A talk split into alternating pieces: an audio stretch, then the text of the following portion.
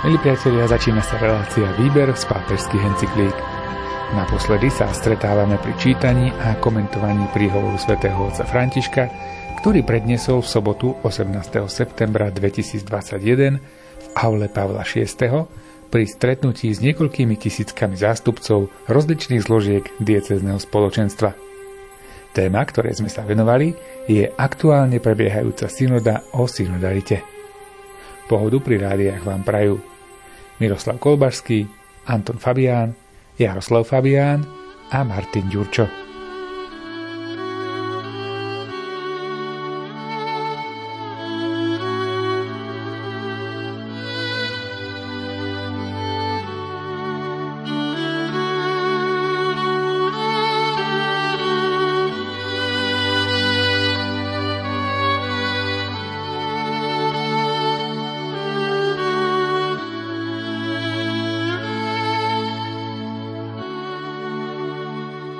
Prečo vám to všetko hovorím? Pretože na synodálnej ceste musíme pri počúvaní brať do úvahy sensus fidei, ale nesmieme prehliadať všetky tie predtuchy, ktoré sa konkrétne prejavia tam, kde by sme ich nečakali. Môže totiž existovať čuch bez občianstva, no nie je preto menej efektívny. Duch Svetý vo svojej slobode nepozná hranice – a nenechá sa obmedzovať ani nejakou príslušnosťou. Ak je farnosť domovom všetkých v danej štvrti, nie exkluzívnym klubom, potom vám odporúčam, nechajte otvorené dvere a okná, neobmedzte sa na to, že budete brať do úvahy len tých, čo chodia do kostola a zmýšľajú ako vy, čo je len 3,4 alebo 5 no nie viac. Dovolte vstúpiť všetkým. Dovolte sebe samým ísť im v ústrety, aby vám kládli otázky. Nech sú ich otázky vašimi otázkami. Dovolte, aby ste kráčali spoločne. Duch Svetý vás povedie, majte dôveru ducha.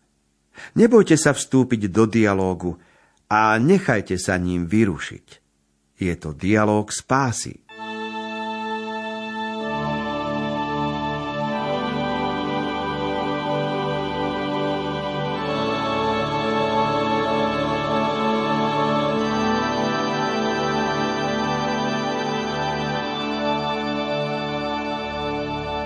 Keby sa robila analýza rečníckého prejavu, keby študent mal za úlohu z prejavu vybrať podstatné veci, tak odstavec, ktorý sme si práve vypočuli z kázne pápeža Františka na začiatku synody, je mm, tento jeden z najpodstatnejších. Hovorí totiž o našom vzťahu ľuďom, ktorí nepraktizujú náboženstvo a vieru tak ako my, čiže nedeľu nechodia do kostola, nepoznajú omšu obrady a ich príslušnosť k cirkvi nie je taká, ako je naša. A v dokumentoch cirkvi sa na túto tému málo hovorí. A ak, tak len obozretne a oficiálne, ale tu papež jasne, rukolapne, pragmaticky celkom konkrétne rozpráva o našej otvorenosti voči svetu. My totiž synoda znamená nechať sa vyrušiť aj životom iných, aj životným štýlom iných ľudí, lebo otázky životného štýlu iných ľudí sú iné než naše. A v dialógu s inými je dialog spásy. Čiže to, čo pred čím varuje, je uzavrieť sa, a klásť a odpovedať iba na vlastné otázky. A to, k čomu vyzýva, je mať oči otvorené aj pre druhých ľudí a rozmýšľať s nimi a pomáhať im. Nikdy som nevidel v dokumentoch cirkvy, že by sa pápež odvážil povedať, že len 5% ľudí chodí do kostola. A tu v tomto dokumente je to očividne. To znamená, že my si nemôžeme zatvárať oči a vyvodzovať štatisticky nesprávne dôsledky. Pretože pápež hovorí celosvetovo, to znamená nielen z pohľadu našich miest, nášho územia, ale berú do úvahy aj iné krajiny. Z toho vyplýva, že aj efektivita alebo pôsobenie, vplyv na obyvateľstvo v našom prípade je 5-percentný. Vplyv na obyvateľstvo v prípade televízie alebo rádia je o mnoho vyšší.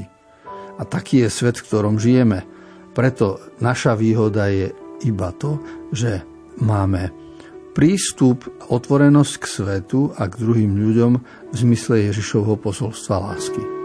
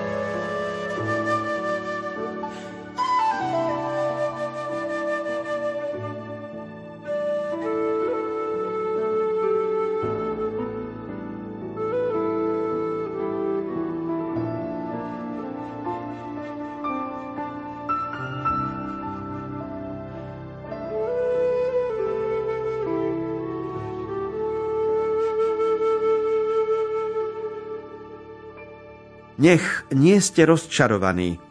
Pripravte sa na prekvapenia. V knihe Numery je jeden príbeh, v ktorom sa hovorí o oslici, ktorá sa stane Božou prorokyňou.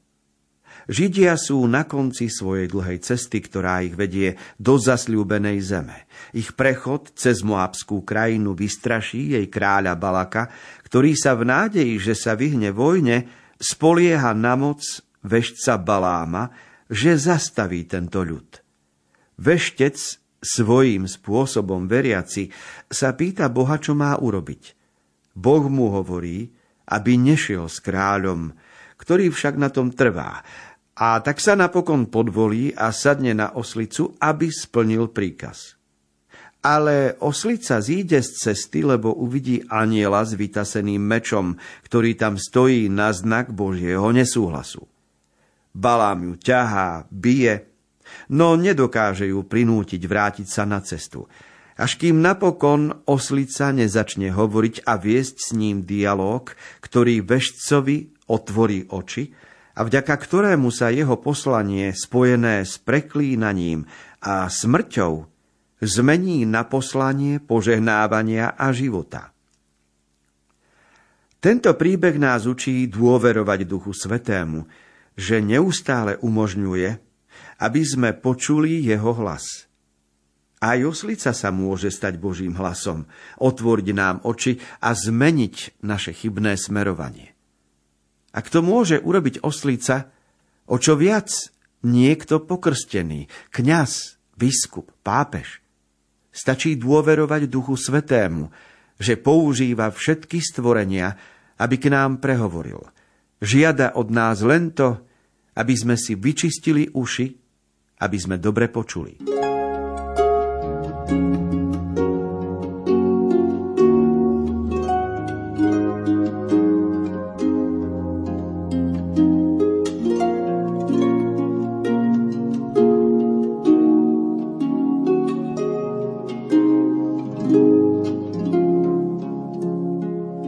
Každý z nás je súčasťou synody a v procese synody máme svoje miesto a zapájame sa svojím spôsobom, pápež používa zaujímavé prirovnanie, ktoré súvisí s Bibliou. Hovorí o Balamovej oslici a o tom, čo skrze túto oslicu Boh urobil pre svoj ľud, ako ho zachránil. A Samozrejme, že porovnať človeka s oslicom sa nám môže zdať e, trošku nevhodné, ale aj bez pápeža často nadávame druhému do somárov. To znamená, že iba vyjadril to, čo aj my praktizujeme. A podstatné je, že aj ten človek, ktorý by sa zdal bezvýznamný, len do počtu, aj ten, ktorý by e, nemusel mať dar reči, respektíve osobnej výrečnosti a argumentovania, môže byť v procese synody veľmi užitočný a veľmi dôležitý. Lebo, lebo synodu vedie a sprevádza duch Boží, ktorému sa my otvárame a ktorému načúvame.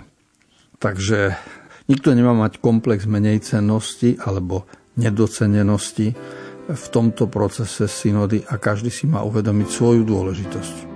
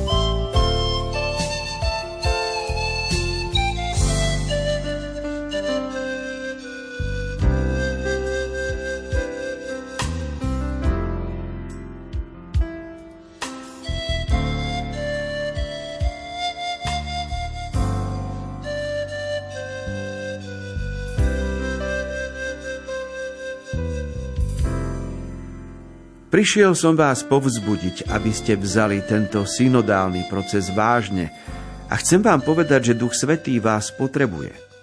A to je pravda. Duch Svetý nás potrebuje. Počúvajte ho, počúvajúc sa navzájom. Nenechajte nikoho mimo alebo vzadu. Pre rímsku diecézu i pre celú církev bude dobré, aby sa neposilňovala len reformovaním štruktúr, to je veľký klam, dávaním pokynov, dávaním duchovných cvičení a prednášok alebo prostredníctvom smerníc a programov. To je dobré, ale ako súčasť niečoho iného. Ak církev objaví, že je ľudom, ktorý chce kráčať spoločne medzi sebou navzájom i s ľudstvom. Ľudom, tým z Ríma, ktorý zahrňa pestrosť všetkých národov a všetkých stavov. Aké mimoriadne bohatstvo je v celej tejto rozmanitosti. No netreba ostať pri tých troch až 4 percentách, ktoré predstavujú tí, čo sú nám najbližšie, ale treba ísť ďalej, aby sme počuli aj iných, ktorí nás niekedy možno urážajú, posielajú preč. No je nevyhnutné počúvať čo si myslia bez toho, aby sme im chceli vnúcovať svoje. Nechajme, nech k nám duch prehovorí. V tomto čase pandémie nás pán vedie k tomu, aby bola misia cirkvy sviatosťou starostlivosti. Svet volá o pomoc, ukázal svoju zraniteľnosť. Svet potrebuje starostlivosť. Odvahu a vpred. Vďaka.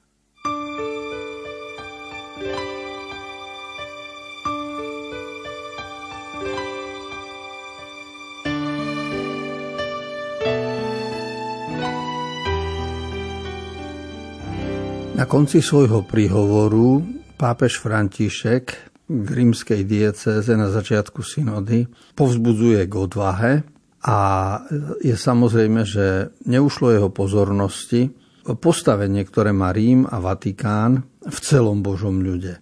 Lebo doposiaľ ľudia žijúci, pracujúci v Ríme, hlavne vo Vatikáne, sú naučení reformovať štruktúry, dávať pokyny, dávať duchovné cvičenia, prednášky, vyrábať smernice, programy a, a takto to bolo storočia. A zrazu sám pápež napomína spoločenstvo veriacich v Ríme i vo Vatikáne, aby odhalili čosi nové. A to nové je to, čo sa volá synoda, to je kráčanie spoločné medzi sebou navzájom a aj s celým ľudstvom. No a to znamená eh, nevnúcovať iným svoje predstavy, ale otvoriť sa duchu Božiemu. V tomto zmysle končí pápež eh, slovom, aby bola misia církvy s našou prejavom starostlivosti. Misia ako poslanie je mnohokrát rozlične chápaná, ale najlepšie sme uchopili a urobíme misiu vtedy, keď zistíme, že úlohou kňaza farára vo farnosti je ustanoviť nejaký bod spoločnej starostlivosti. Napríklad terajšia situácia, ktorá vyžaduje pomoc odidencom z Ukrajiny, to je jeden bod, ktorý kňaz môže vyzdvihnúť, vyzvať k spolupráci prítomných vo farnosti, v kostole a účasť na tejto pomoci, to je vlastne misia církvy.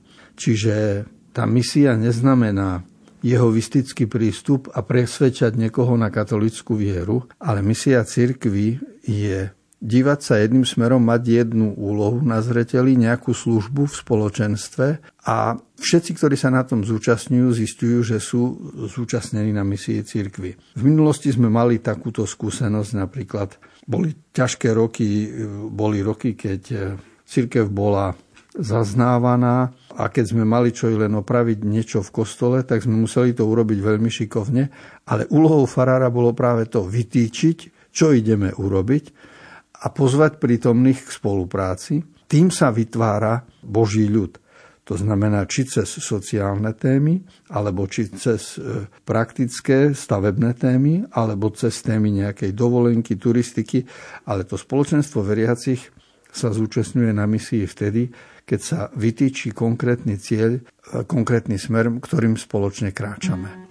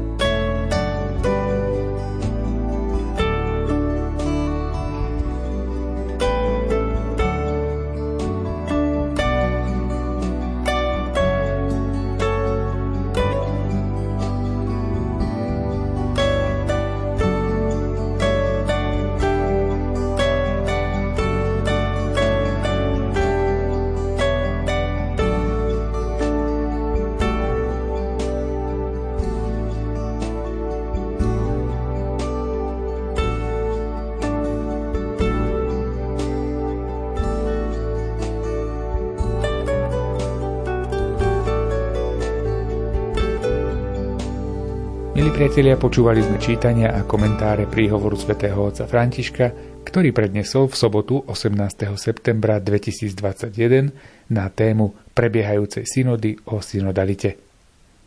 Ako sme v závere dokumentu počuli, svätý Otec nás pozbudzuje, aby sme synodálny proces brali vážne. Duch Svetý potrebuje aj nás a našu aktivitu. Každý jeden je dôležitý a premýšľanie o cirkvi a našom mieste v nej – má význam. Relácia Výber z pápežských encyklík sa pre dnešok končí. Aj dnes ju pre vás pripravili Miroslav Kolbašský, ktorý načítal text dokumentu, komentáre boli v réžii duchovného otca Antona Fabiána a zo štúdia sa lúčia majster zvuku Jaroslav Fabián a Martin Ďurčo.